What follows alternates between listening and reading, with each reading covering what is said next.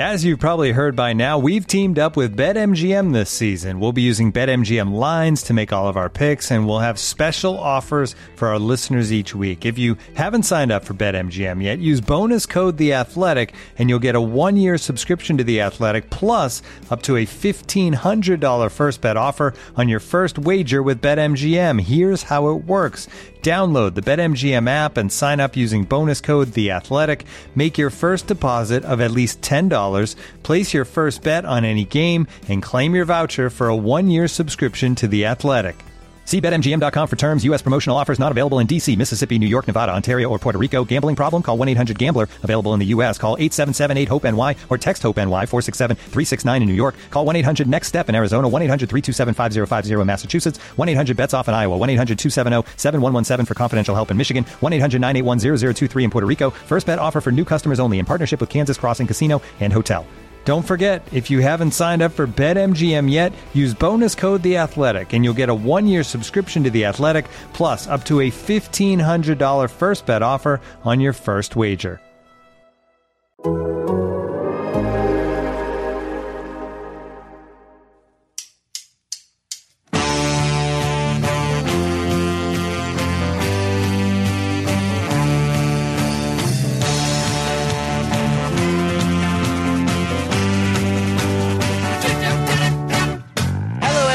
And welcome to the Total Soccer Show. My name is Taylor Rockwell. With me today is a gentleman who never gets into locker room bust ups and always does his best to keep Mikel Arteta from yelling at him. It's Graham Ruthven. Hello, Graham. Hello, Taylor. How are you? I, I, I only I keep the, the locker room bust ups quiet, so you know, no, it never gets leaked out. That's the difference um, between me and the, I mean, and and people at Chelsea, Chelsea players. You just don't hear about mine. That's right. Uh, we, we do try to keep those under wraps when Graham and Ryan get into it in the in the post weekend Yeah. review kerfuffle that we always have. Uh, Ryan is is uh, away. He's on vacation. I think he's traveling somewhere across or back to. Uh, across the United States or back to his home. But either way, he is not with us today. Instead, it's myself and Mr. Graham Ruthven talking about all the games from this past weekend. We've got a little bit of Bundesliga. We've got a little bit of French League, Ligue 1. Uh, I always overpronounce it. But we're going to start with the Premier League and the aforementioned Chelsea, who lost uh, 2 to 5 to West Brom. Not a result I saw coming. Graham, you were the one who uh, messaged me to say, like, maybe we should probably cover this one. Yeah. Uh, how actively were you watching this and how surprised uh, by this result were you? Oh yeah, this is a match that proved once and for all that I know nothing. Uh, what on earth was this? Um, I know, I know that. I mean, everyone's obviously pinpointed the, the red card to, to Thiago Silva as a bit of a turning point. But even watching the first, the, the, the early exchanges of this match, I felt like there was something not quite right about this Chelsea team. And mm-hmm. even after they go down to ten men, you look at the the goal for I think it's Pereira's first one, where the, the, the long ball down the down the field from Sam Johnstone. There's no way ten a ten man a ten man team should concede that goal. So I don't know how I don't know how that can be in any way attributed to the to the red card. So yeah, this was truly truly bizarre. As much as it was a a, a disastrous performance by Chelsea, I also think it should be mentioned that every West Brom goal seemed to be incredible. I don't, where have Yeah. they been hiding this? Where have they been hiding this sort of composure in front of goal? I mean, the second goal for Pereira, where he steadies himself before just passing it into the, the bottom corner. Even uh, Callum Robinson, the, the fifth goal, where he kind of chips a finish over the goalkeeper. They're in the bottom three. I mean, I guess as the commentator said, like vaguely wearing the colors of Brazil apparently makes you counterattack and uh, score goals with ruthless efficiency the way Brazil do. But I'm with you as well that it felt like a strange game from Chelsea. I compare it to, I'll go the video game route and say, there are those times in like FIFA career mode when the computer just decides like you're not winning this game. Like you've you've won enough, you've scored enough goals, you're losing this game. And that's sort of how it felt because there were so many errant passes from Chelsea. I think Tuchel I can't remember if this was publicly or in the locker room that then leaked. He was pretty uh, critical of Jorginho for some of his passing, and there was definitely some errant passing leading to some of the goals. I'm with you that it didn't seem like Chelsea were sort of in the right mindset. Uh, it always felt like there were vulnerabilities there. Was there anything in particular that stood out to you from the way they were playing that maybe was a red flag early on or a red flag just as the goals started coming in? Well, uh, the the partnership of of Thiago Silva and uh, and Zouma Um, mm-hmm. I know I know Silva uh, doesn't last long on, on the pitch, but I, I think I, I, read somewhere, I heard somewhere that, that Chelsea have lost five of the, the six games that these two players have, have started together. So it's a little bit of a, I mean, it's even, you, it, you could argue it's even worse in terms of chemistry than like a Lindelof Maguire situation where there's just something about these two players that it doesn't it doesn't work between them, shall we say, as, as a partnership. And, and and I know I know there's been a lot of focus on the Rudiger um, omission to to to uh, you know leave him out of the the starting lineup, given that he has been such a, a key figure for Chelsea since uh, Tuchel came in. I, I, do have a little bit of sympathy in that these these three game international breaks are forcing managers into really difficult decisions once they once they uh, they come back because Rudiger played all three games for, for Germany.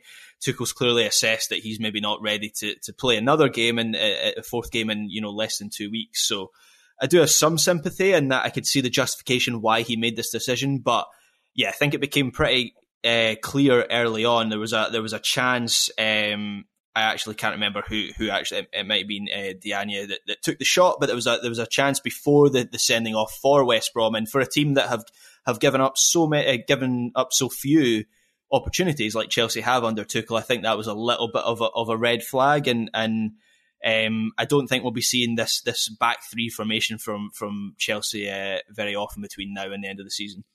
It was also strange to me that it was Rudiger and Kepa who reportedly got into the altercation, right?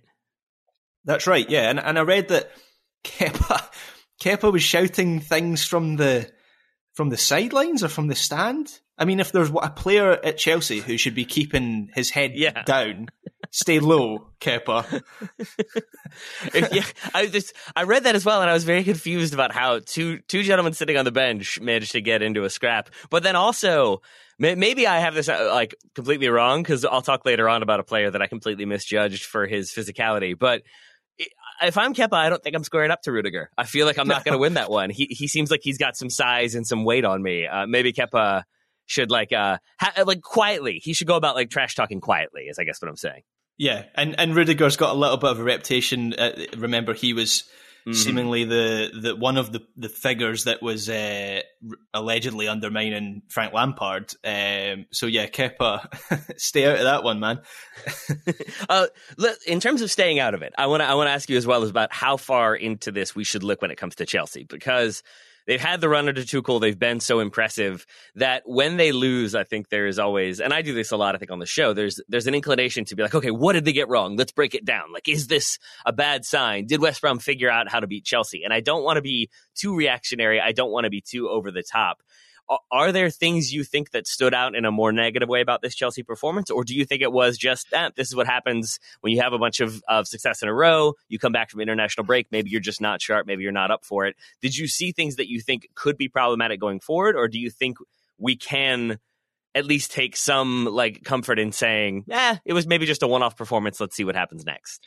I think I think to be honest, the the reaction and the reports that have come after this game have probably been one of the most concerning aspects of, of, of this result for Chelsea. And, I, am split on it a little bit because I think that in uh, obviously we've just referenced the the kind of um, scuffle between Rudiger and, and Kepa. There was reportedly another kind of frank exchange between James and and uh, Reece James and uh, Azpilicueta. And I think I think a lot of there's probably a lot more of that that goes on in a training ground, a football club training ground, than is reported. But the fact that it's coming out at this time I think is the troublesome thing. This this group of Chelsea players, uh, there's there's been maybe a little bit too much smoke for there to be no fire in terms of mm-hmm. the the attitude and some of the characters in that group. And you throw Tuchel in there, who of course is his last two cl- clubs at, at, at, Dortmund and at PSG. He's he's left um, amid suggestions of division in, in, in the camp. Mm-hmm. So this is this is really an early test for Tuchel at, at, at, Chelsea, and obviously they've got the Chelsea uh, the Champions League game against uh, Porto, and I think that'll be. I, I, didn't expect that game to be. I mean, obviously a Champions League quarter final is always important, but I didn't expect that game to be quite so important in terms of what it could say for Tuchel as Chelsea manager, as now seems to be the case. But I, I, I just think that the way that that performance went, where it didn't feel like there was much fight, I'm always wary of mentioning fight in an analysis of a game, but it, I suppose it is in this sort of situation. It is when you're down to ten men. It is an, it is an important uh, quality to have. I didn't see that in the performance, and as I say, a lot of the reports coming out of the club are a little bit worrisome if I, if I was a Chelsea fan. So the the reaction now is really important um, after after this performance and, and result. I think that's all really, really well said because from what I have heard of Thomas Tuchel, uh, I think Andy Brassell was making the argument that you can't judge him by right now. You have to judge him by when there is a downturn in form when things don't work as well, and then how he responds because he's so detail oriented that he wants players doing this specific thing in this specific moment and this specific thing in that specific moment. And I think that does, in my mind at least, explain a little bit of some of that uh, infighting, some of the Reece James and Azpilicueta, like them being on the same side, operating in a same sort of area of the field, and you would expect needing to combine in certain ways if those little details break down, you can then see how there would be like, no, that's not my responsibility. That's your responsibility. No, you're supposed to do this. And that, I, as I understand it, is where Tuchel is going to need to elevate his game a little bit more when it comes to the managerial side of how do you deal with some of that infighting? How do you deal with some of that nitpicking is too strong a word, but it's or like too like I don't know harsh of an expression, but basically just the idea of if you are such a detail oriented manager and your squad reflects that when they start to then argue about those details and fight about those details, how do you pull back? How do you get them out of that infighting? That doesn't necessarily seem to be his strongest suit historically. So how he amends that this time, I think he'll be able to do because he has so much talent and obviously has uh a bit of a mandate going into Chelsea, but I, it does. I'm with you. Some of the disconnect, some of the frustration, I was surprised by, and then to hear the reaction as publicly uh, public as it was, whereas you and Ryan keep it in the locker room, which I do appreciate. uh, I think that is definitely disconcerting for Americans. This result was obviously not wonderful in terms of Christian Pulisic getting injured. Yeah. Did you understand what happened in the moment? Because I did not.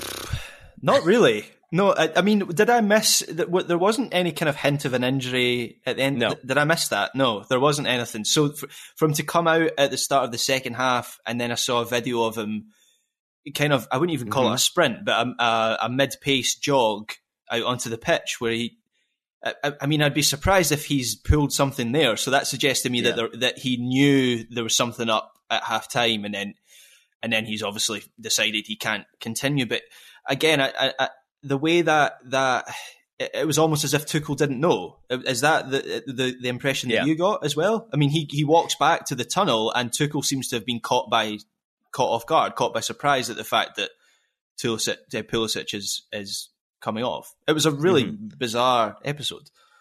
I think the commentators on my feed didn't even notice it until like maybe a couple minutes in when when they're like, oh, and Mason Mount on the ball. Mason Mount, by the way, came on for Christian Pulisic, and it was like, oh, that's that's good stuff, guys. Uh, and I and I think I read that uh, uh, Mount was originally coming on for Timo Werner, and that would have been the halftime change. And then Pulisic gets the injury, so Mount comes on for Pulisic instead. So we see even then Thomas Tuchel trying to change things up, and then maybe his hand being forced by the injury. But no, I didn't see anything in the first half that gave any indication that he was dealing with that.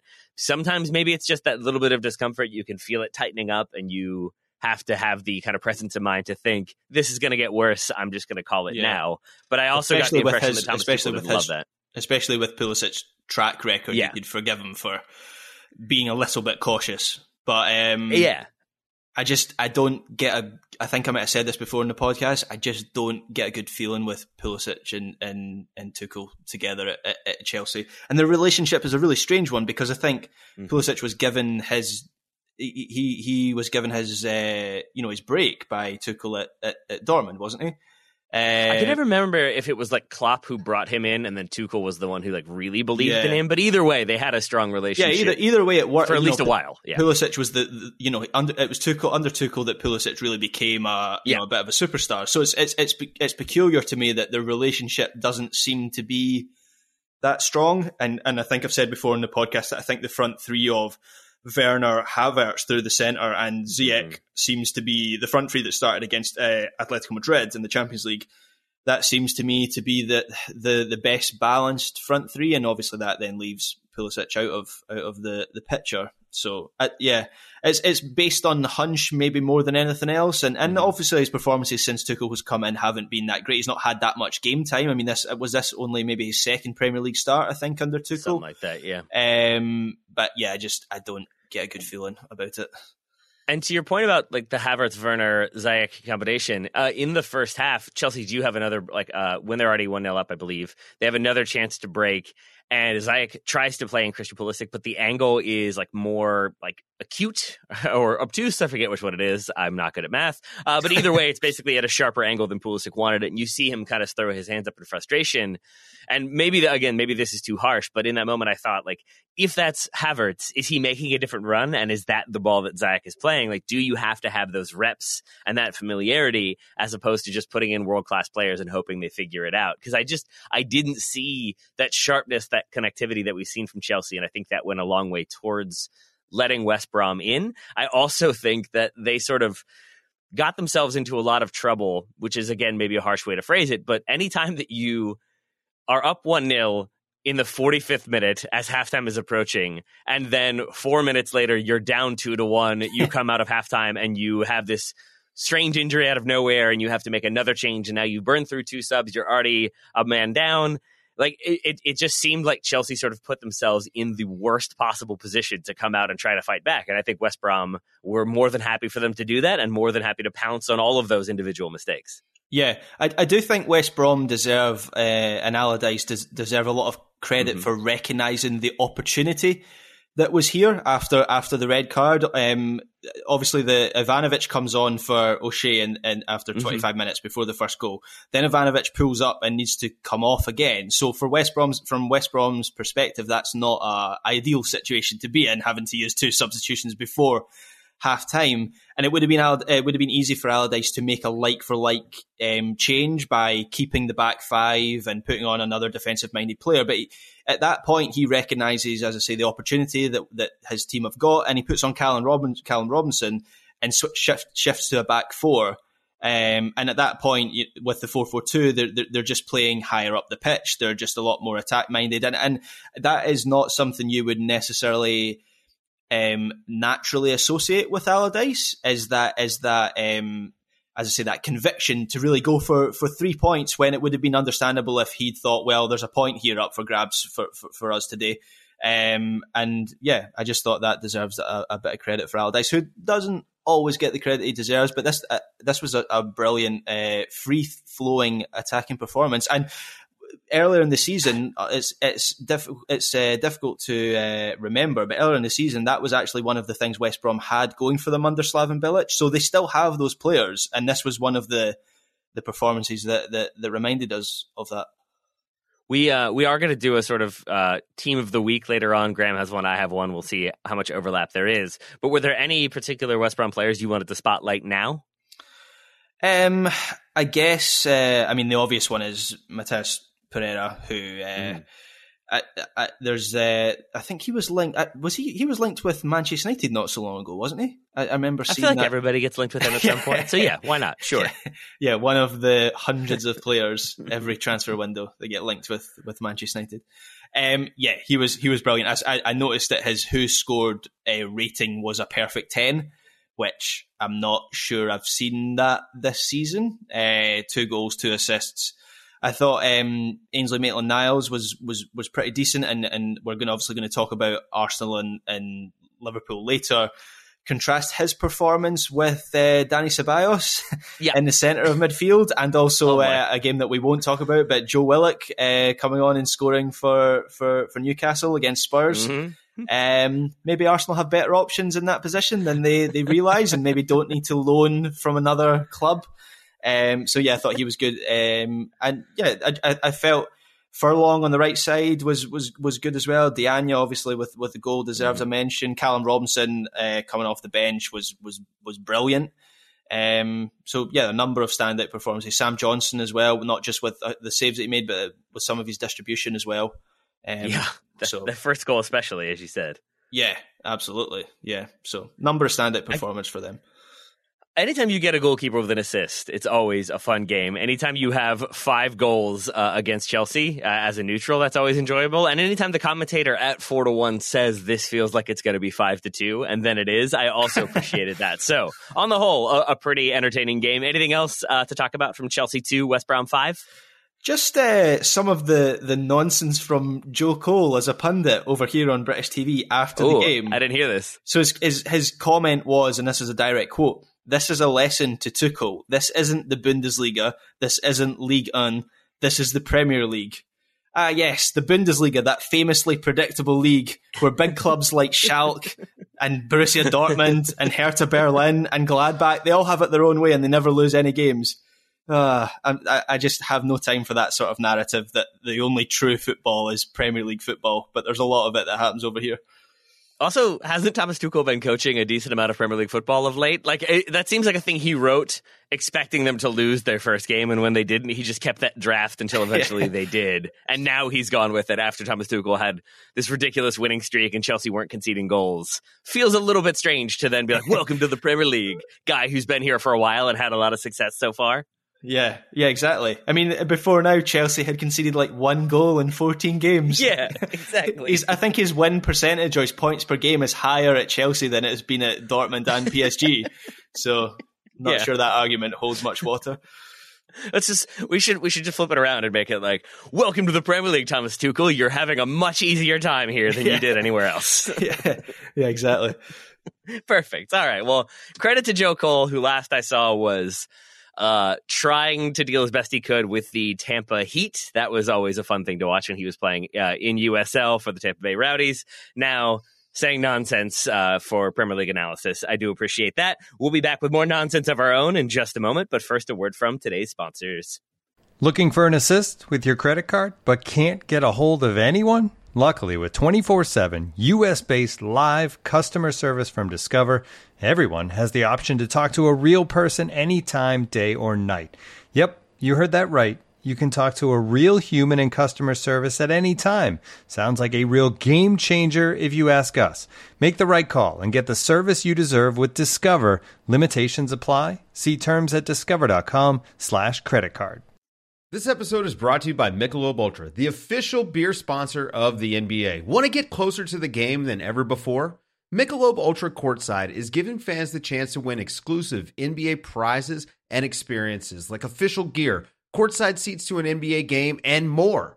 Head over to michelobultra.com slash courtside to learn more.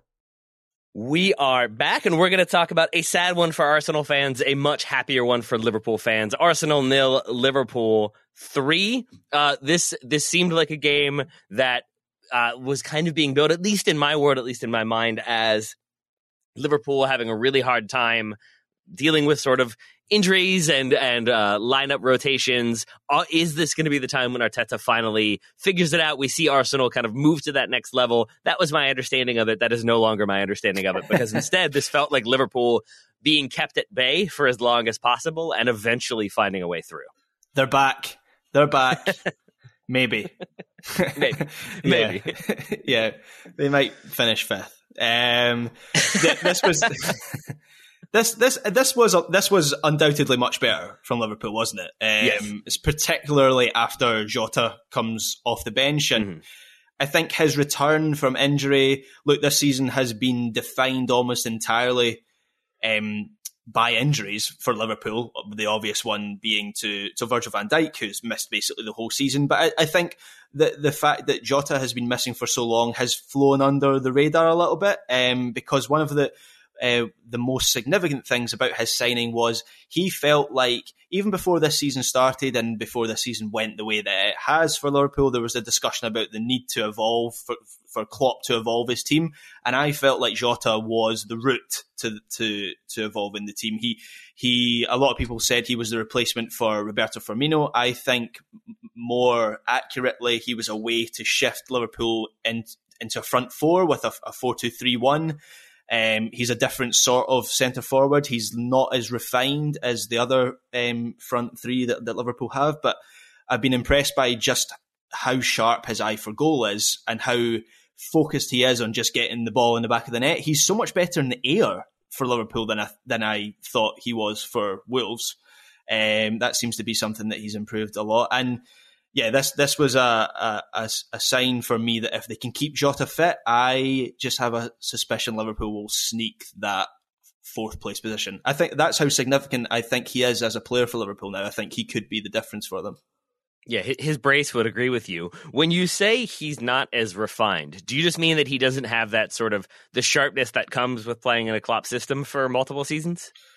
Um, perhaps, but I, I, I was more meaning just in terms of his, I guess, technical ability. Like I, am thinking most most um, notably with Mohamed Salah, who's obviously very smooth and synchronized in everything that he does. And I guess Firmino is a similar sort of uh, technical ability. I, I, think Jota isn't quite at that level, um, but he is a finisher. And, and he is a dribbler. Like I, I think that's I I thought when Liverpool signed him that he would that was the the role that he'd play for them would be um, as a bit of a dribbler, but he, he's so much more of a finisher, as I say, and it, it just feels like everything he does is geared towards putting the ball in the back of the net. I think he scored two or three goals for Portugal as well when he uh, uh with his head as well. I think he's he's on a run of headed goals, um, and I just think he gives. There's been a lot of talk about a striker that gives Liverpool a different dimension, and I think he is that that that striker. And he's maybe not what we envisaged. He's not Haaland. He's not Timo Werner, who was obviously linked with Liverpool strongly before he went to Chelsea, but I think he is the kind of player that they need. So we already talked about Christian Pulisic coming off at halftime for Chelsea, and I will admit that as an American, when I'm watching a team that I, I don't really have much of a rooting interest in, aside from them fielding an American, when that substitution happens, I think my enthusiasm will always dip a little bit, unless the game's very good. Even when Tyler Adams came out against Leipzig, I was still pretty interested in that one. For you in this game, when Jota comes on, uh, it seems like maybe he's going to come on for James Milner. Maybe he's going to go up top. Instead, he comes on for technically Andy Robertson, and then James Milner, James Milner goes to left back. Uh, Jota, more of an attacker in midfield slash getting into the attack, as you said, in sort of a front four. What does that do for you, a Scottish person watching Liverpool, who I'm going to assume that you don't have much of a rooting interest in? Like, do you have that equal sort of like, oh, I'm sad now that there's no Scottish people on the field? I guess there's still, oh no, there wasn't at that point because Tierney oh, had yeah, already Tierney, come off as well. Yeah, so that's that's yeah. the point I'm going to make was this was obviously from a Scottish perspective, uh, our two uh, world class left backs uh, facing off against each other. I mean, to answer your question, not not really. Um, I mean, mm-hmm. I do obviously want the best for the Scottish national team, and at the moment, it's particularly uh, that feeling is particularly acute given that we have a major tournament on the horizon. Um, but I'm not the most patriotic Scot. Like when Scotland were playing the Faroe Islands and were three 0 up the other night on Wednesday night. I did watch the England Poland game for like ten Ooh. minutes, which uh, I'm ho- I hope no one uh, from Scotland is listening to this. Uh, yeah. Do you know what happens when you do that, Graham? Kieran Tierney gets hurt. That's what happens. Yeah, but but that but that was that's what uh, the point I was going to come around to was um, not so much with Robertson because actually uh-huh. Robertson uh-huh. he is a great player, but he's never actually shown it not never, that's a bit harsh, but he rarely shows it for Scotland. His performances are often questioned. He seems to struggle with having inferior players around him than he than he does at Liverpool. Kieran Tierney has been Scotland's best player in the last three games they have played. And I think I wrote a piece on how for Scotland Tierney has surpassed Robertson as as the, the team's best player. So to see him come off with a knee injury uh, after I think uh, uh, well it was at half time wasn't it or just after half time um, was worrying, very, very worrying. Um, I, I, hope that's not serious. He has he's had knee injury trouble before, so that that's uh, particularly troublesome. Well, I, I, wish him uh, all the best. I wish wish your Scotland team all the best, and I hope you have all, both of your world class left backs available to you very soon. Uh, we don't know uh, when Liverpool will have Robertson back, although I assume it wasn't quite as bad with Tierney. But I would also argue that Liverpool have lots of other attacking options that maybe maybe are less of a blow than uh, Tierney was for Arsenal because Tierney was so I think important for what Arsenal were trying to do defensively, uh, especially yeah. on that left hand side, trying to limit Trent Alexander Arnold. And I do think him having to be substituted does go a long way towards explaining how Liverpool start to find the difference in this game. I also think Dani Ceballos, the aforementioned, is a is a big part of it as well. Uh, and this is where I like. So a lot of the commentary I've seen, a lot of the analysis I've seen has been about uh, Ceballos being constantly told by Arteta, like you've got to close, you've got to get closer, you've got to stay tighter. Specifically to Thiago, who I felt like in the first half was staying deeper, staying like further back, more central, and trying to pull Ceballos out. And so Ceballos yeah. would have to close down that distance, but a lot of the time, then you have Thiago then looking for long balls over the top but Arsenal are sort of set up to deal with that. And I thought, even though Thiago kept finding openings and kept getting on the ball, I didn't think he was doing that much. I thought it necessitated Firmino dropping in so that even when they would combine, there's then nobody ahead of them. You don't have any attackers sort of stretching the back line for Arsenal, and you can't really create that much.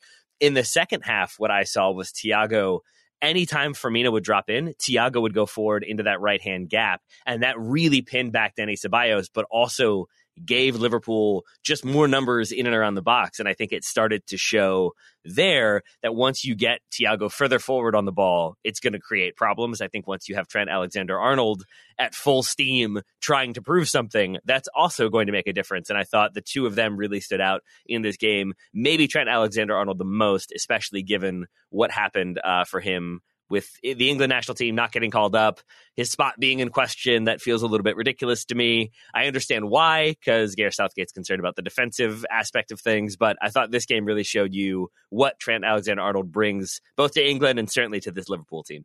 Yeah, it's ridiculous that he's he wasn't in the the last England squad.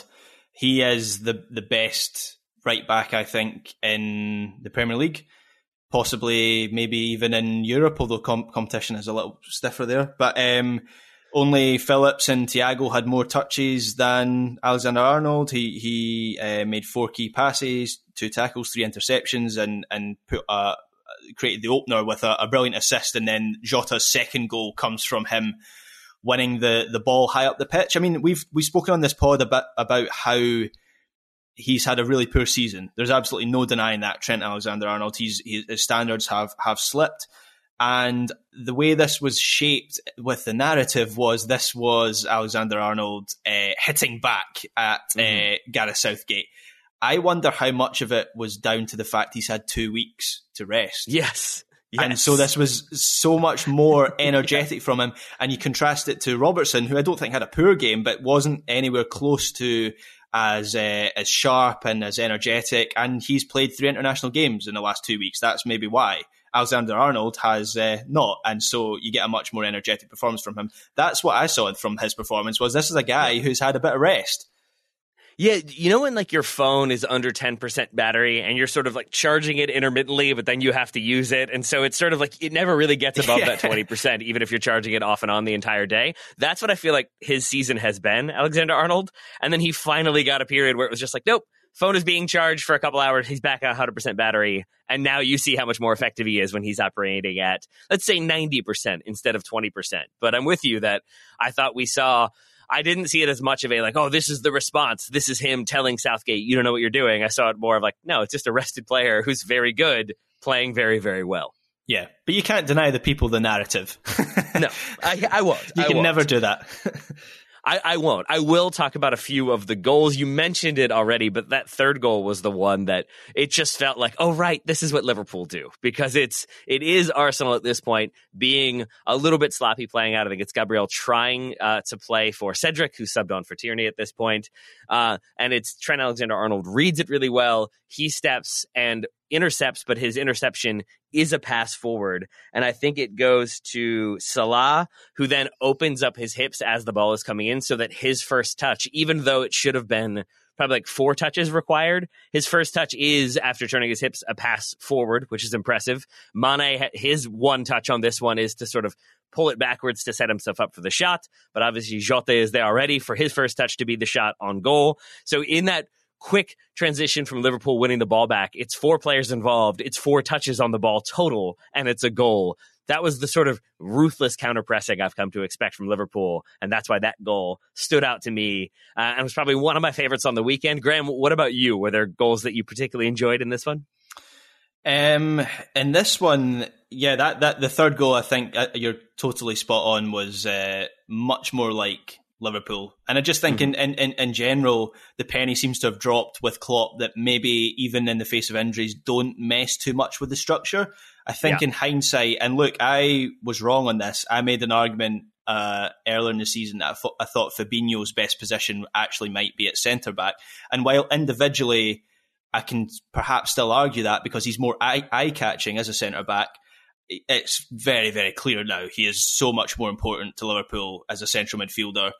Um, and so I think Klopp now knows even if he has to use someone like uh, Nathaniel Phillips, Nat Phillips at, at, at centre back, who is individually maybe not up to this standard, you play him there because having Fabinho in centre midfield is, is, is too important. Um, there is actually a little bit of a partnership starting to develop. I know I'm go- going off on a little bit of a tangent here, but no, between Phillips and Ozan mm-hmm. Kabak, which I thought was one of the, the most encouraging things of this game. I think they've kept three clean sheets in a row, which is the first time since February 2020 that Liverpool have managed to do that. Uh, Kabak, who had a little bit of a rough start uh, for Liverpool, just seems a lot more composed now and we're talk- we've spoken a lot about narrative in this podcast so far, but one of the most infuriating ones with his signing was this idea that because he came from the bottom team of the Bundesliga, that he wasn't going to be any good. Yeah. um, as if football works that way, that every team in a relegation zone has no good players. Um, so yeah, I- am pleased to see him uh, doing well, and I think the, the the sense is that Liverpool are probably going to keep hold of him, and I think that's the right decision because you can quite clearly see his potential in the performances he's putting in now. Kabak was never one that I thought was going to struggle. Phillips, I thought maybe would and has uh, at times, but in this game, even when some of his passing wasn't perfect. I thought a lot of it was sharp enough, but sort of risky enough that it still made Arsenal think, but it also to me showed what happens when you're thrown into Liverpool's training, the intensity, Jurgen Klopp giving you that one on one instruction. I think you are going to get your angles better, trust yourself a bit more with your passing. And I thought overall it was a really solid game on the ball. And then obviously defensively from Phillips and from Kabak. And I think to your point about Klopp maybe just trusting the system and not trying to tinker too much. I would say maybe the opposite is true from Arteta a little bit, that we saw the vulnerabilities of the system because of the individuals, is how I would explain that one. Because Tierney does so much in his positioning defensively. This is a thing that I think Michael Cox wrote about for The Athletic that he does a really good job of like tucking inside when need be, but also limiting the effectiveness of Trent Alexander Arnold down that right hand side, Arsenal's left. When Tierney comes out, uh, then you have Cedric, who is fine, but not as good in that regard. He's also maybe not quite as as I don't know, like reactive to the situation or as on top of the situation. I think one of the goals comes from him trying to make a play on the ball, and Alexander Arnold just beats him to it. I think Aubameyang on that left side isn't going to offer you the defensive cover that you might like. We've already talked about Ceballos getting screamed at a lot. Um, Odegaard being kind of marked out of the game not able to create much because of the kind of numbers around him in midfield. It seemed like a game in which Arteta set up to frustrate Liverpool, be really good defensively, not let Liverpool through, and they did that for the first half. But I never really saw Arsenal like on the reverse side have those sustained attacks cause Liverpool those problems that felt like, oh, this could be anyone's game. To me, from about the 20th minute, it felt more like once Liverpool like settle in, find a way through, and more importantly, Arsenal get tired and can't press as much, do the running that they've been doing, this feels like Liverpool is going to end up getting a goal or two. Didn't see it being 3 0, but I did see the sort of vulnerabilities in Arsenal on display in that first half. Did, did you spot anything in particular about Arsenal that you thought was uh, problematic in this one? Yeah, I just thought they really struggled to play through uh, Liverpool at, at, any point in the game, and, and obviously. Um, I think, I mean, it was a it was a very it was an underwhelming performance from Arsenal. That's that's uh, you can't deny that. I do have some sympathy in that. You know, when when Tierney comes off, it's it's nil nil. They they were also lacking Smith Rowe and uh, Saka, who you're probably pick. They're probably the yeah. three best players that Arsenal have had this season, and not only are they the three best players, but just in terms of their role in the structure, are arguably their three most important players. And Arsenal are not good enough to take three players as good as that out of the first team and still uh, play well and get a result um, against a team like Liverpool. So I, I just feel like, particularly with Odegaard, when he first signed in January, there was a lot of talk of how is he going to come in and be the replacement for for Smith Rowe, or how they, how are they going to play together. I actually think the two of them as a as a pair have become really important to Arsenal, with Smith Rowe playing off the, the left and Odegaard in the centre. And as good a player as Odegaard is, I think once you take Smith Rowe out of this team, he just starts to look a little bit lost. And he was he was certainly uh, he was struggling to get on the ball in this game. It, when he did get on the ball, there were a lack of options in front of him. He found the Liverpool high press difficult to deal with, and I just feel like maybe because he didn't have his mate alongside him on one side and he didn't have Saka on the other side as a bit of an outlet, that was the, uh, uh the problem for Odegaard. So it, almost every aspect of this performance from like Arsenal was um, below par, but I can see reasons as to why that was the case. Thank you for bringing up the injuries. Kind of forgot about that. Yeah. Anytime you don't have Saka, I think you're going to run into some uh, problems. So maybe not that much gloom and doom then for Arsenal, though I'm sure they're not uh, loving this result. They remain, uh, they are now in 10th. Liverpool in 6th. Uh, two points behind Chelsea in fourth, so we we do seem to have that that top four race that we always get. That then the English press will bill as why the Premier League is so much more exciting than every other league because we have a race for the top four. There you go. That's that's what we're looking for. Graham, anything else from England before we move to the continent?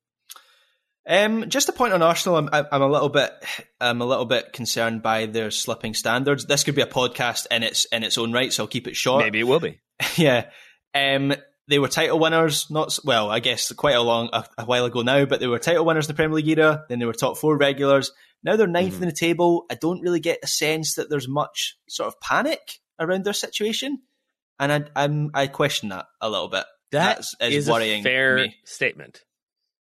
That's weird. You're right. I hadn't really thought about it like that. But you're totally like aside from Troopz, whom I'm, I'm sure is is yelling constantly, like it it doesn't feel like such a like this is ridiculous the way it would be if when Chelsea fall to that position or yeah. if Liverpool or, were down in that position. Or even last night, all Manchester United win, they they beat Brighton and stay 2nd mm-hmm. in the Premier League, and it felt like there was mo- there was still more discussion about yes. Solskjaer and Man United and the mm-hmm. way they're going than Arsenal, who are ninth in the table and have just been beaten 3 0 at home by Liverpool. It's strange to me. So, like, I, I don't mean for this to be a hack question, but uh, if it comes off that way, so be it. Do you think is that is that Arteta? Is that Arteta and the relationship to Guardiola and his relationship to Arsenal? Is that sort of like he is a uh, uh, like he? This is silly, but he just he looks smarter to me. He looks more tactically astute, and so it always feels like oh he's working towards something. There's something going on there. Where Solskjaer gives you this vibe, at least he gives me this vibe of like he's this avuncular uncle who's like, yeah, it's all a good time. We're figuring it out. It's just like you don't seem as astute as that guy, even yeah, though yeah. that guy is what uh 18 points behind you in the table like i don't i think it's arteta and how sort of uh like reverential the coverage has been of him yeah and i don't want to totally write him off just yet because i i, I do think there have been some mm-hmm. signs of encouragement but i think arteta's proof of just how much weight um, we give to how a manager looks how they speak mm-hmm. just how they carry themselves he Arteta looks like a successful manager. So in the minds of a, a, lot of people, he is a successful manager. Even though I, I don't think, I mean, his record at this point is is worse than Unai Emery's, which is quite damning. Um, wow. So yeah, it, it, there's a there's a paradox there. I think he just proves George Costanza's long held theory that men with thick hair uh, get more favorable treatment. Uh, and there it is. So as long as Arteta keeps that hairline, he should be okay. But if he doesn't, we'll be here to talk about it. We'll also be here to talk about uh, some French football, some German football in just a second. First, another break to hear from today's sponsors.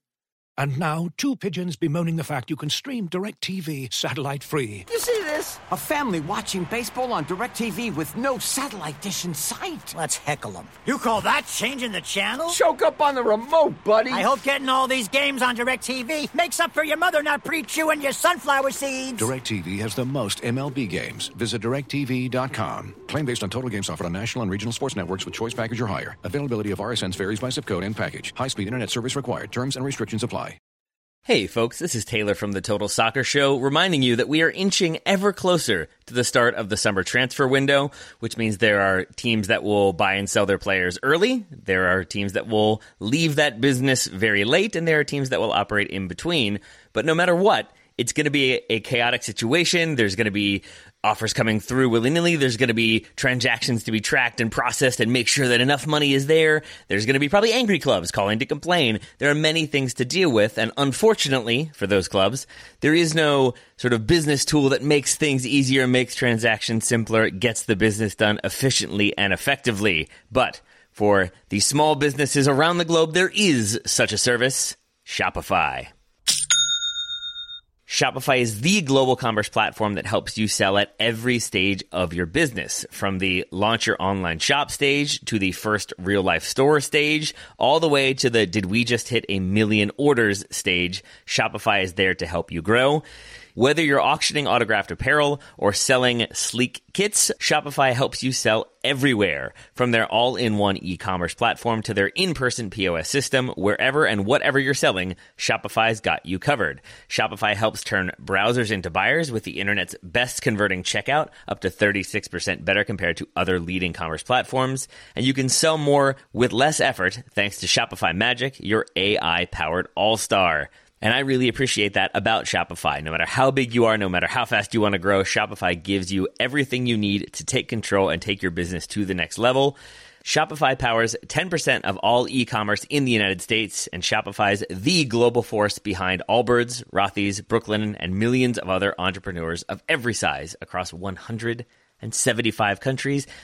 That's as many countries as will be selling players in the transfer window this summer. Plus, Shopify's extensive help resources are there to support your success every step of the way because businesses that grow, grow with Shopify. Sign up for a $1 per month trial period at shopify.com slash TSS, all lowercase. Go to shopify.com slash TSS now to grow your business no matter what stage you're in. Shopify.com slash TSS. All right, Graham, let's talk France, where we thought we were going to have the sort of norm restored, or at least I did. It felt to me like, yes, Lille are on top, PSG, uh, or PSG, they've got the money, they've got Pochettino now, they're going to find a way to get the result. But in the end, they do not. PSG losing this one 1 nil, uh, 1 nil to Lille. Wow, I rhymed that one. Uh, Jonathan David with the deflected goal. Uh, PSG still have not won when conceding first. I learned that uh, from the commentators in this one. Uh, in the seven games where they have conceded first so far in the league, one draw, six losses. And again, a maybe hacky question, though I don't mean for it to be.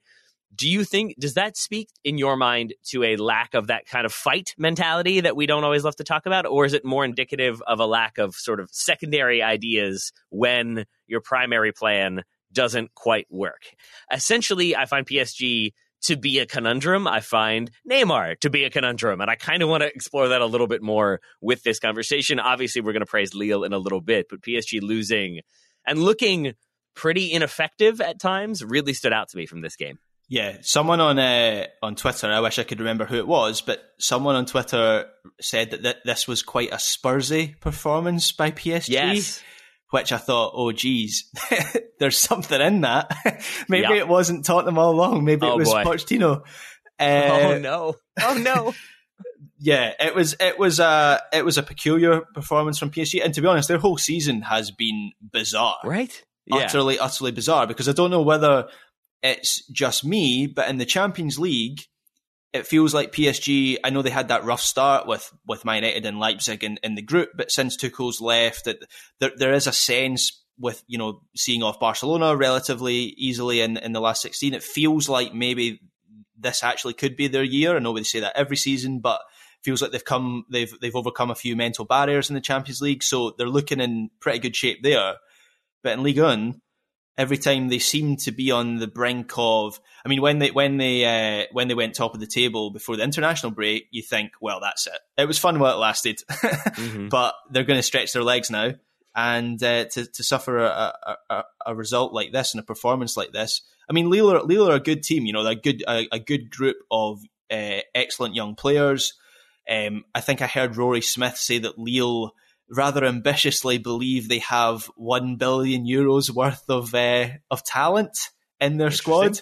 Which, yeah, that's interesting. A little bit uh, kind of Austin Powers there. Uh, one billion euros uh, worth of worth of talent. They've just plucked a number out of nowhere there, but. Um, yeah, I, I, they they the goal came against the, the, the run of play. They didn't touch the ball much in the first twenty minutes. Then Jonathan David scores, but I, I think the the way they the thing that struck me about the way that they countered against uh, um, or defended against PSG's quality is they they let a lot of teams when they play PSG they try and stop them run and once a player gets mm. past a, a, defender then obviously they've got 30 yards to run into and that's where they do damage.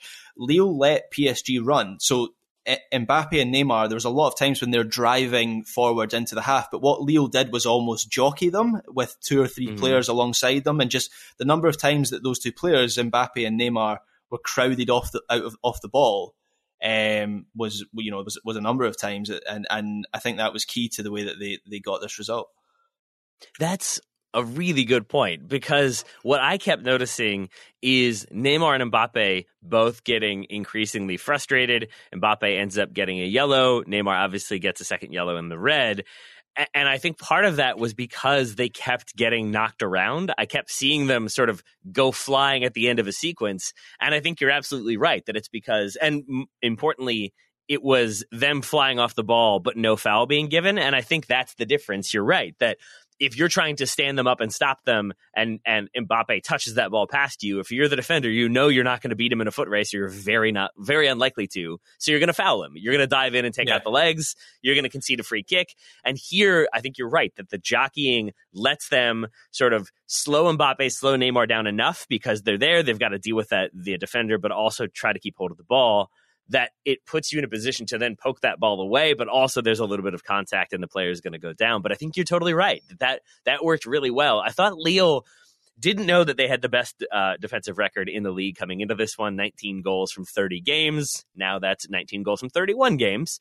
Um, but you could see why. They just seemed very calm not having the ball. They were sort of content, uh, not even to sit off, but just sort of to trust themselves, to know their positioning, to know their spacing, to be in the right situation to handle whatever PSG threw at them. And then I thought, a thing that we so often see is teams who do the defensive job. I think Arsenal did this. Chelsea, I think, did this to some extent. You can do the defensive job, but if you then cough the ball up or turn it over cheaply, you sort of shoot yourself in the foot. And if you let that other team back in, you're you're the one who is even if you're doing the best defensive job. If you pass to the other team and they shoot one time and score, that's kind of all she wrote. And I thought Lille were really good about playing out. It was a lot of very tight one and two touch passing. And when PSG would get close, they were content to sort of hoof it long and hope somebody would run onto it or even not to trust themselves to have that positioning. But I thought this was sort of, yeah, just Lille like doing what I think comes naturally and comes comfortably to them and PSG doing the opposite of that, having to find a way to get a result and ultimately failing to do so. Yeah, and, and on, on both sides of the ball, this was a performance from, from Lille that not every team could could do. So it, it, the the we we mentioned the way they, they were kind of jockeying players. There's a reason a lot of teams don't do that, and that's because you need a high degree of uh, mobility and mm-hmm. physicality, I guess, to stick with Mbappe and Neymar when they're doing that. Uh, but Lille have that through, you know, uh, I thought Benjamin uh, Andre in the in the centre, yep. Soumaré was, was, was excellent. Even Renato Sanches, who maybe wasn't as, as, as good as those two, has has those qualities to, to help out. And and you mentioned there, you know, they, they weren't afraid to, to, to kind of stick a ball long or, or as the first goal came from, stick a ball into the channel. Mm-hmm. Um, mm-hmm. but that that's a, a very hard running st- style of style of soccer, and as I say, not every team could do that. I, w- I wanted to ask you about uh, about Neymar. What did what did you think mm-hmm. of his performance here?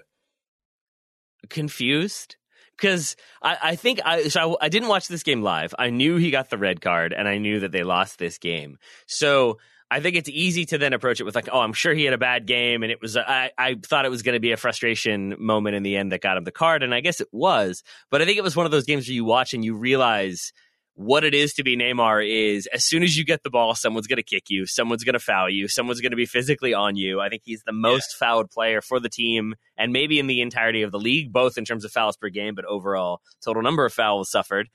And so I thought that this was like it, it was a game where if you don't like Neymar, you came away from this with all of the further justification for not liking Neymar. But I think I saw aspects of why he is such a good player, how he's able to create even with two people on him, even with getting the fouls, even a little bit of gamesmanship. Like there's one, I think, in the first half when he plays the pass while on a run and then realizes he's overhit the ball and has kind of gotten contact from I think it was Andre, and so then he goes down and like there was contact. It's not given. Andre gets in his face. It leads to a little bit of a scuffle.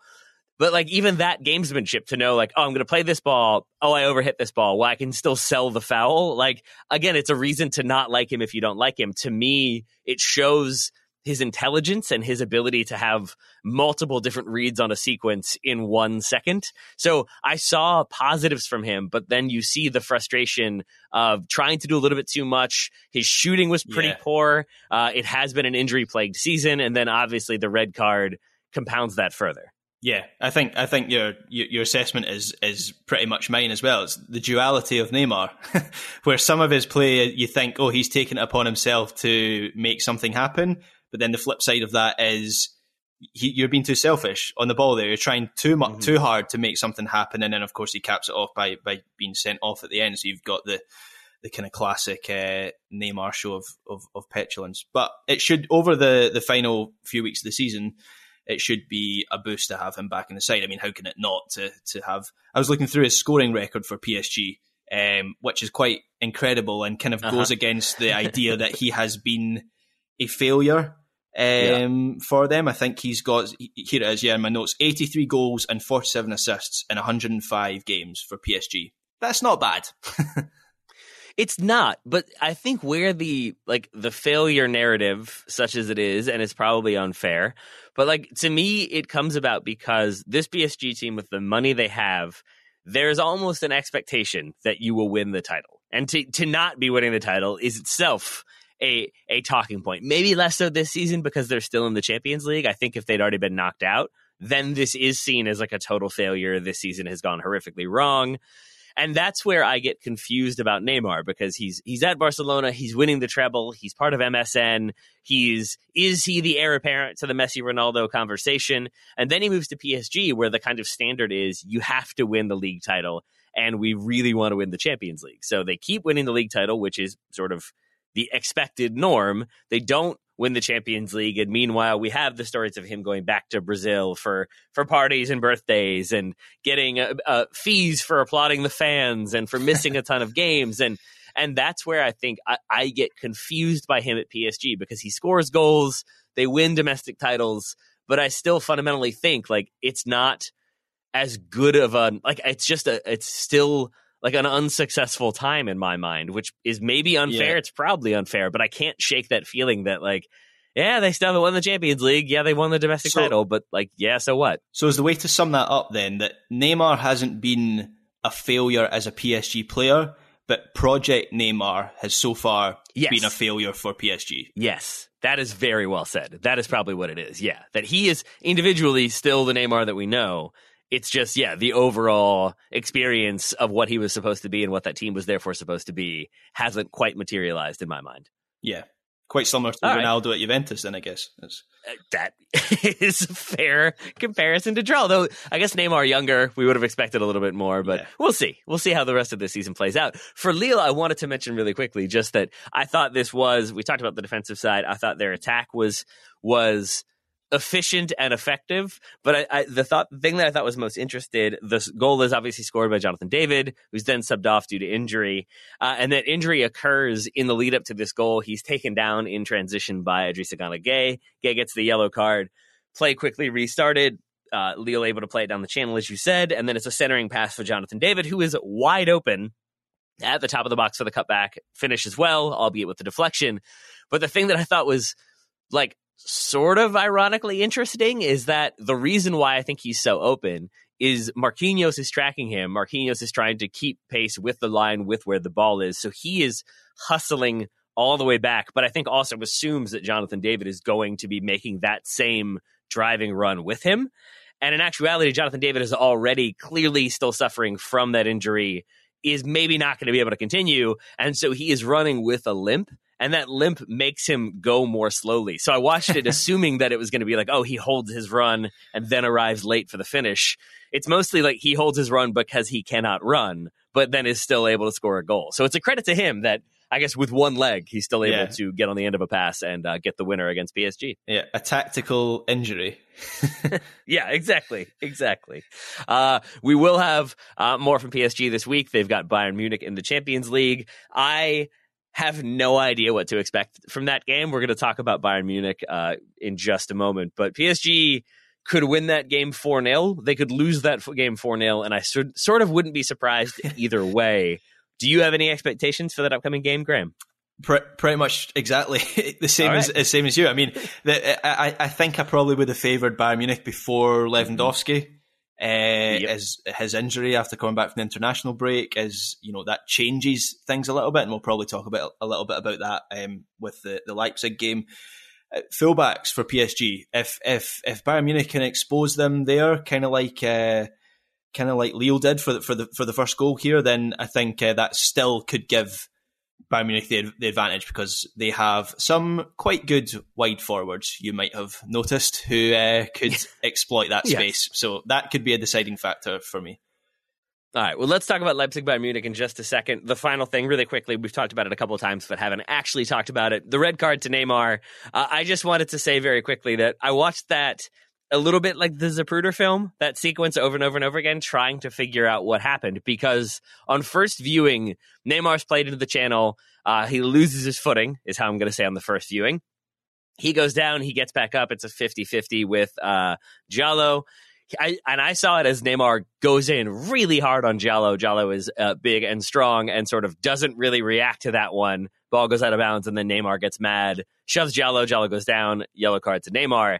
Watching it again, I think Neymar goes down because he gets kicked by Djaló. There's a little bit of just like a, a foot left in, and that's what makes him go over. And I think that's probably where the frustration if if not already building throughout the game, I think that's where it boils over is that feeling of like, oh, I finally get a little bit of time and space, and you still sweep my leg, and so then he goes for it. So it's another one where it feels like in the moment, oh, it's petulance, it's Neymar letting the moment get the best of him, and it probably is. I'm not trying to say it's not, but I also do think it's it's another one that in my mind makes him a little bit more of a sympathetic character, just because it is. If you get kicked 15 times in a game and you only get called for five of those, or the opposition only gets called for five of those. I feel like eventually it's going to add up. And when you're down 1 0 in the closing minutes, I think maybe eventually it will boil over. So that's my understanding of the Neymar red card. I just wanted to mention that. Any thoughts on that red card or anything else about this game, Graham? You watched that incident much closer than I did, because I mean, not that I doubt you in any way, Yeah. but that that I, I just saw that. Oh, that's a classic uh, Neymar Yeah. Neymar stoppage time red card. I totally agree. I, I watch Neymar much more um, for Barcelona than I. Uh, not that I haven't watched Mm-hmm. them many times for PSG, but I, I watch them every week for Barcelona just through my job, and and I always cut him a little bit more slack because he gets kicked up and down that pitch for Yep. ninety minutes. So um, yeah, Yep. I can I can uh, understand if if. He, uh, if that was a result of uh, a similar sort of uh, kicking against Lille on uh, at the weekend, Yeah, I would say the ori- original yellow for the hands to the face on Andre that maybe could have been a red if it had been a little bit more aggressive and if the referee had wanted to stamp the authority down a little bit. That's the one where I'm a bit more like, come on, man. Like, you didn't need to do that. And I think that was after he was being accused of diving and Neymar got mad. So that one I have less sympathy for than the, uh, the second one. But we'll see how PSG respond in the Champions League this week against, as we said, Bayern Munich, who did go on the road uh, at Leipzig and got the 1 0 win. I think my favorite statistic from this one uh, in the 86th minute, the expected goals tally was uh, 0.6 for Leipzig versus 0.6 for Bayern Munich. But of course, Bayern Munich were up 1 0, which feels like a very Bayern Munich thing, both for this season and beyond. Just that even when it seems equal, inevitably Bayern get the advantage. Yeah, I I mean, this was. I, I- think it's fair to say. I mean, I to be perfectly honest, I don't think there's been a real title race in the Bundesliga. Just a just a feeling. I know they've been close on points. I know if Yep. Leipzig Leipzig had won this, um, you know, that it would have been uh, neck and neck. But for a long time, I've just had a feeling there's not really a title race in the Bundesliga. But Yep. I think this weekend was the weekend where Bayern Munich pretty much put their hands on the trophy. They're not going to get caught now. Um, if they're going away to to Leipzig, second place in the table, without their best player and top goal scorer and winning one 0 it's done. Yep. And they're what What's uh, you had Boateng suspended, Davies suspended, Lewandowski out as you said, Tolisso, Douglas Costa also all out. So you're missing a ton of players, and they still get that result. I'm with you, Graham, that I think they're they will win the title, but I kind of have always felt that this season because to some extent it feels like until somebody. I always go with like the Drago analogy from Rocky Four of like until somebody cuts them and shows that Bayern Munich are mortal, like they're not a machine, they can bleed. Like until that happens, I just think they're going to keep winning, and that's what this felt like to me. Was Leipzig maybe having an opportunity to show that Bayern Munich are composed of mortals and instead Bayern Munich somehow finding a way to win. It does feel like they're not going to have a massive downturn in form Bayern until they get something fundamentally wrong. They got it wrong with Kovac, but they made that change. Flick comes in and now all is well. But uh, unless they like completely stop investing and just assume that they're always going to be dominant and eventually the wheels fall off, like yeah, I don't I don't know how Bayern Munich don't just continue to win the title every year because even with the injuries they've had and with some of the changes this season, for them to still be top of the table and and with everything else going on, I just I I kind of am not surprised but simultaneously surprised. Yeah, you could you could make the argument that there's a transition coming at the end of this season, obviously with Alaba and mm-hmm. Boateng, mm-hmm. he he's still leaving, isn't he? Like uh, he's not. I've not missed him signing a new contract or anything. Yeah, so he's the two central, you know, first choice central defenders leaving at the end of the season, you, and then obviously Dortmund have some decent young players, you could say. So uh, there's mm-hmm. there's there, there's an argument there, but. Bayern Munich have already secured uh, Upamecano, mm-hmm. uh, arguably the best uh, central defender in the Bundesliga right now, and there's a question over, well, Erling Haaland's agent is flying all over Europe. Yeah. Uh, yeah. touting Dortmund's best player. So it, it, feels like there's just more of the same coming next season. Yeah. Which as Dortmund fall out of the Champions League spots and look uncertain for like the like the near future, obviously Marco Rose already confirmed, but if he's confirmed to come into a club who are not in the Champions League, it's going to be a tough one. It's going to be a tough one for keeping Erling Haaland and for the for the recruitment. Uh, yeah, so it seems like Bayern Munich are are, are going to be okay. They're going to find a way to weather this storm, uh, such as it is. Uh, but I did then want to ask you, Graham, about this game in particular because I did see Bayern Munich doing the things that Bayern do, being very good on the ball, having that sort of like next level belief that they'll find a way to get through, they'll find a way to get a result. Obviously, having some still very strong performers, I would say Kimmich and Goretzka stood out to me. Yeah, but I also thought it wasn't an impenetrable Bayern, an impenetrable Bayern, excuse me. Like there were still opportunities for Leipzig. They did find a way through, especially in the second half. I thought Leipzig were more aggressive, put themselves in better situations, and yet still couldn't take their chances. All of that is the preamble to ask you.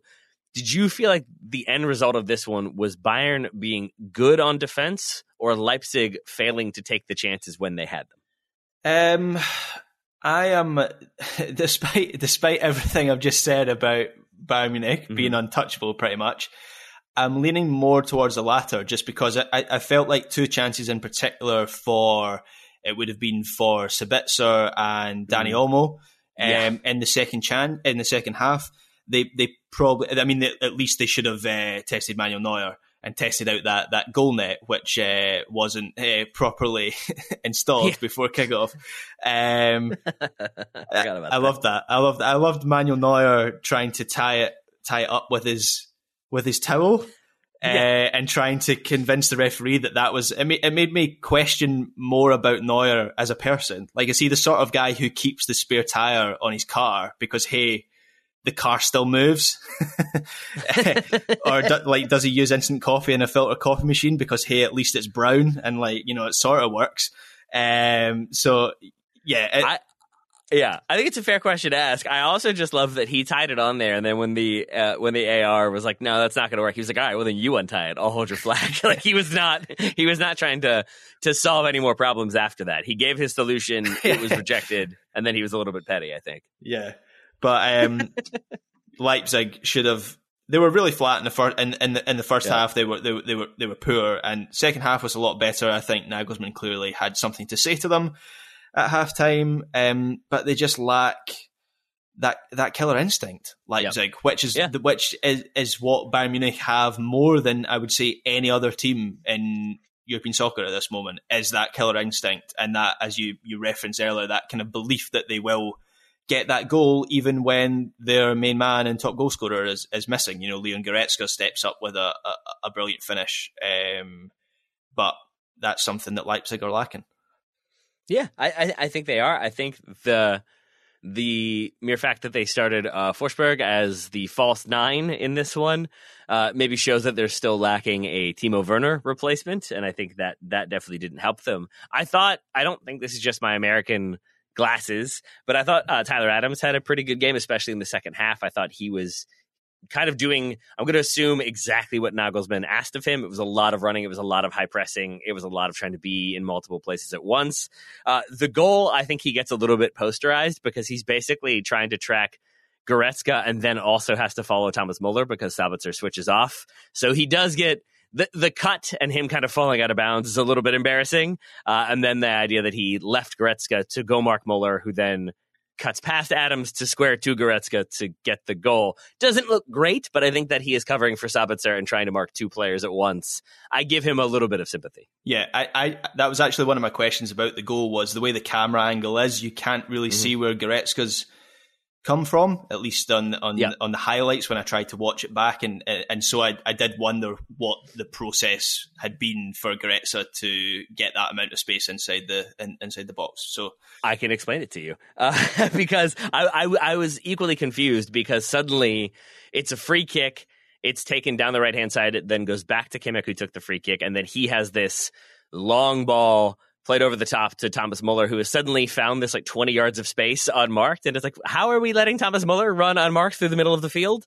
And the answer is that when the free kick is initially put back into play, uh, you have Goretzka sort of midway between where the kick is being taken around midfield and the top of the box. He has Tyler Adams near him. Then you have Thomas Muller walking all the way back towards the ball, and Sabitzer follows him when the ball uh, when the free kick is taken wide, Bayern have numbers over there, Süle's over there, I think Pavard is over there, and they're moving the ball around, and Sabitzer sort of drifts over to provide another option to provide some cover. So when it goes back to Kimmich, Muller, who had dropped all the way to Kimmich, has now turned and run forward. Sabitzer is still standing closer to midfield than anything else. So now Muller is unmarked, and I think Tyler Adams spots that.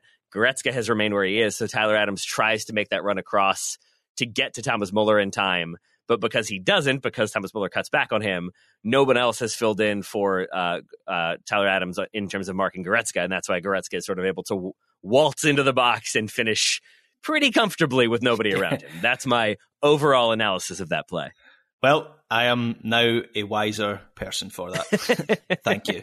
Um, so while I'm saying I have sympathy for Tyler Adams, I will also apologize to Niklas Süle, who previously I have made fun of for playing right back for Bayern Munich, uh, talking about it because I think it's just because he's so big, yeah. he's six foot whatever, he's 220 pounds. I think he's six foot four maybe, but he just seems like this huge guy who's a little bit un- ungainly. So like when you see him run, he doesn't seem like he's going to be that fast. Where it stood out to me was Bayern have a corner in the first half Leipzig play it out really effectively. They have this uh, quick counter. I think it's played into Nkunku, who ends up getting fouled by Süle, and it's a free kick. So it's not the best defensive work until I realized that Süle is the player that Bayern kept back to defend the corner. And normally that's your like the player that isn't your biggest aerial threat or is your fastest player who can kind of cover the ground to deal with any counter opportunities.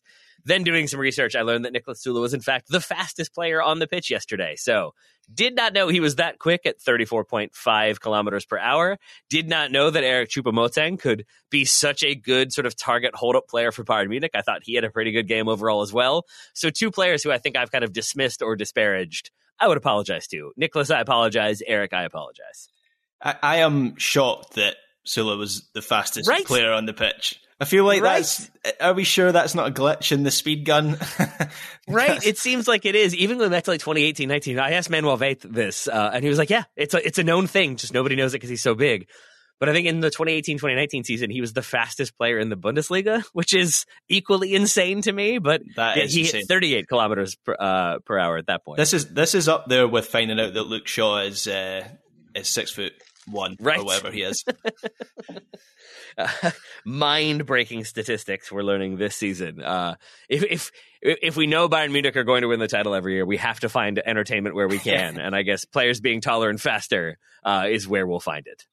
Yeah, and I, I, also found that, and not that this wasn't an entertaining game, but I found myself once I was 100% sure that Bayern were going to win this one, mm-hmm. just assessing um, the the replacement of the seats at Red Bull Arena in Leipzig oh. and how those seat pattern that seat pattern they have has been irrationally irritating to me for a number of years because they are they are blue and obviously uh, RB's Leipzig play in red. And that is very irritating to me. Also, the pattern of the seats is very. Uh, I don't know if you've ever noticed this. So I might. This is, I have not, and now I have to look. It's it kind of like a wave. It's like a. It's like a blue, but then a lighter blue wave around the stadium. Uh-huh. Um, which is very sort of group stage match at the Olympics oh, yeah. vibe uh, going yes, on. Yes, it is. Uh, and it just it irrationally annoys me that it's blue. But, Wait, and have, so have they finally changed it? Well, they've just behind one of the, behind one of the goals, they're stripped. They've stripped out all the seats. Ah. Um, obviously, given an opportunity by the pandemic. So please be red, red seats, please, or white. White will do. White, white's fine, just not blue. You you're not wrong in looking at this that it does have the familiar symptoms of the like generic FIFA stadium yeah. uh, for for World Cup or Olympics or something. Well, I think like that's that. because yeah, they don't have the warning track. Luckily, yeah, that's ex- as far as I'm aware, that's exactly what it was for the 2006 World Cup. So ah, perfect. Uh, RB Leipzig, perfect. little cloudy my history there. Even they either they didn't exist at that point, or they were you know an embryonic stage, and so the stadium wasn't built for them. It was built for the 2006 World Cup, which is why it's given a very generic seat pattern. But it needs change now. Interesting. I will say that. While while we're on this random topic, uh, I I do have a question for you. I thought about this this weekend actually, though. Like when it comes to seat colors, do you prefer that they be sort of uniform and reflective of the the home team's dominant colors? Like, like should they be red? Or I think it's Fortuna Dusseldorf that always stands out of my mind. Do you like the just completely multicolored approach? Besiktas, no. I think, did the same thing where like red, yellow, green, blue, they're all in there in various degrees in various patterns. Nope, I don't like that. That's and I can't I can't articulate why. It it feels like. It, well, the idea is it's supposed to look full when it when it's not, isn't it? Ah, like okay. it's supposed to look like people, but it doesn't. It doesn't at all. There's another team. There's another team that did that quite recently, and I'm I'm I'm not in favor of it. Yeah, you, you, you need to go with the colors of the team. I think. It also requires you to have a very state of the art stadium because if you don't, it absolutely looks like you get, you just found of like different allotments of various numbers yeah. of seats and you threw them together to make it fit. Yeah, well, in, in Scotland, uh, Livingston uh, play in a stadium where they haven't changed the, the seats since they built it about thirty years Ooh, ago, and each that's comfortable. Each uh, each section of seating is a slightly different uh, shade of yellow. Livingston do play in yellow, so at least it's the colours of the team, but it's all different different colors. When wait, so when do you think roughly those seats were first put in? Um, so Almondvale would have been built in the like early nineties, I think. Okay. So, oh, okay. All right. So not that. Like I was gonna ask, like we have a theater here in Richmond that has been here since like the 1800s, and it's one of those where like they haven't they've updated the seats, but they've kept the number of seats. So you go in there and you sit down, and you're just instantly like knees all the way up uh, against the back of the seat in front of you, and you just remember how small people used to be. And I sort of get angry at earlier humans for not being bigger. So I was wondering if you had that same dilemma here. It doesn't sound like it though. No, this is just uh, cheapskate owners not renewing their, their seats every few years, and the aesthetics uh, well, suffering for it. this is obviously where we thought this show was going to go.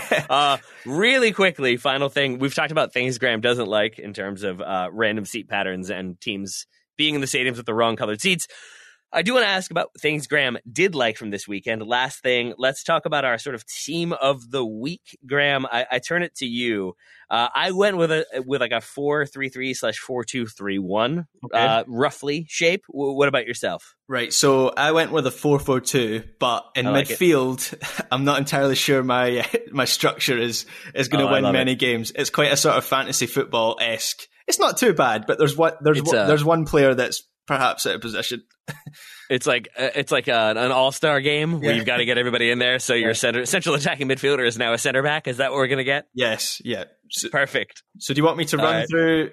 Do, well, how yeah. are we going to do this? We're going to do this. Um, why don't you Why don't you give me like yours position by position? I will tell you what I had. Uh, we can go from there. So, what about in goal? Who's your starting goalkeeper? Yep. So my goalkeeper was Jan Oblak, who saved a penalty made a number of saves against Sevilla. They still lost the game, Atleti, but it would have been uh, it would have been a heavier defeat had it not been for him. And actually, it's the second successive match that he has saved the penalty for Atleti, so he's getting a little bit of credit for two matches. Ooh, I, I like this because Graham has gone with the. Uh, the extra work. I have been lazy and just gone with the players that we've talked about or watched from the games that we've talked about here. So I like it. We're going to get a, a greater variety from Graham, but I had Uh, either Neuer or Maignan for this one. I thought Maignan was, Oh, was very yeah, good for Lille. I thought he commanded his box. So I, I had uh, Maignan in there, but I like uh, Jan Oblak as well. I always like Jan Oblak. What about your back line, Graham? So um, left back, we'll start off with left back, which, which I Mm. think we both m- might have struggled a little bit. So I went Correct. with quite an obvious one. Um, I went from Marcos Acuna, who scored the winner for Sevilla against Atleti. He was he was good, Ooh. and uh, I as like I say, scored a goal. So plus points. Al- always a positive. And what about your center backs? Um, so for centre backs, I've gone for um, Ozan Kabak. Yep. And um, I struggled with other centre back, I have to say, but just for the fact that keeping a clean sheet against a front line as good as PSG's is not easy, I've gone for Sven Botman. Um, and at right back, I've gone for Alexander Arnold, who we've obviously spoken about already. We have. And yeah, I had a, a decent amount of overlap there. I had Trent Alexander Arnold as my right back. I had Ozan Kabak as one of my center backs. I thought David Alaba uh, was very good for Bayern. Obviously, he always is. Uh, but I thought he also continued to do the Alaba thing of playing center back, but occasionally just driving through the middle of the field and then being an attacker for a little while. Uh, so I found that really enjoyable. And then just James Milner being uh, redeployed to left back and making it work and helping facilitate Sure. attacks. I had James Milner. So uh, three out of my four back line is Liverpool. I am personally offended that you have picked a Liverpool left back that isn't uh, Scott. I thought I thought that might upset you. I'm sorry. uh, midfield. Do you want me to put McTominay in my team just to make it better? yeah, sure. Why not? Yeah. Okay, cool. All right, fine. Uh, my midfield four, so I've gone for four, and it's a very loose, loose structure for these four. Uh, Pereira for West Brom, uh, as Mhm. we've already spoken about, brilliant in that game. Uh, Leon Goretzka against Leipzig, um, he's had a great season as well. Uh, De Bruyne against Leicester Mm. City was fantastic and everything he did. And then my slight wild card, who's on the right side of mid- midfield, despite the fact he primarily plays off the left, is uh, Dimitri Payet, who got two assists Ooh. in Marseille's win over Dijon. Bit of a wild card, but I am pleased to see Dimitri Payet um, doing well and not just sulking for once. I like. I also like that. Yeah, sometimes you got to roll the dice. You got to experiment a little bit, Graham. If, if that if you want to win silverware, you got to be able to uh, take chances. And I feel like Payet on the right is taking a chance.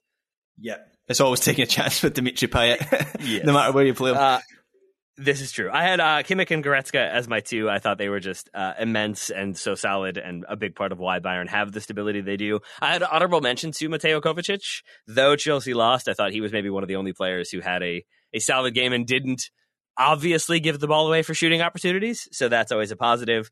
I had Matias Pereira on the left side. I really liked what I saw from Renato Sanches. I thought he did a good yeah, job defensively, but kept the ball moving and and I think did what he needed to do. So I had him as my right winger, and I had Ikone as my number ten. Again, I thought he stepping into the attack and being kind of a front two, but then dropping into the midfield for Lille against PSG. I thought he did an excellent job. I basically just had a ton of Lille and West Brom in my team. 'Cause, Uh, was my my center forward. Which is a, a dream team you might not have envisaged at the start of this season. Not so much. not so much at all. Heading into this weekend, I was not expecting my my weekend eleven to be primarily Liverpool's backline and then West Brom and uh and Lille players. Yeah, that's yeah. odd. So my two forwards are not actually two players we've spoken about. I wasn't aware that I've I've gone Europe wide, man. I like it. I like it. um, But but two players that everyone will will know. I think so. So Harry Kane obviously is, is, is an obvious I've one heard of too. Yes, you have heard of him. and uh, Gerard Moreno, who scored a hat trick for Villarreal away to Granada. Not an easy game, and this was after he's scored for for Spain in international break. So feel like we need to put some respect on his name, even though he might not play for one of the traditional big boys. Graham, how many games are you watching in a weekend? Uh, do you want the serious answer to that? Kind of. I, I feel like it's going to make me mildly upset to hear the number of games. Roughly, probably about 15 over Saturday and Sunday, I'd imagine. What?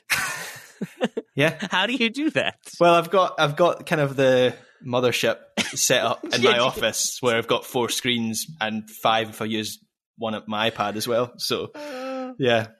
But I think of the Dark Knight thing where he has like the like the 600 different monitors that all have like the radio frequencies from all around Yeah. Gotham. That's what I'm picturing is your office. Yeah, what, what I need to do, 400 screens. the next step is to bug everyone's phones, and which, and admittedly, in the COVID time, when COVID times with no fans in the stadium, won't be very effective. But when fans are back, you know, bug everyone's phones that go to all Yeah. the games, and I'll have like that that Dark Knight style uh, set up.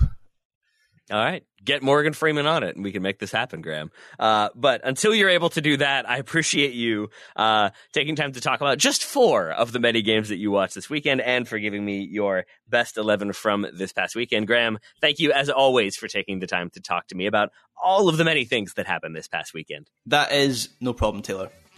Talk to you next time. I appreciate that. Listeners, we appreciate you all and we will talk to you all again very soon.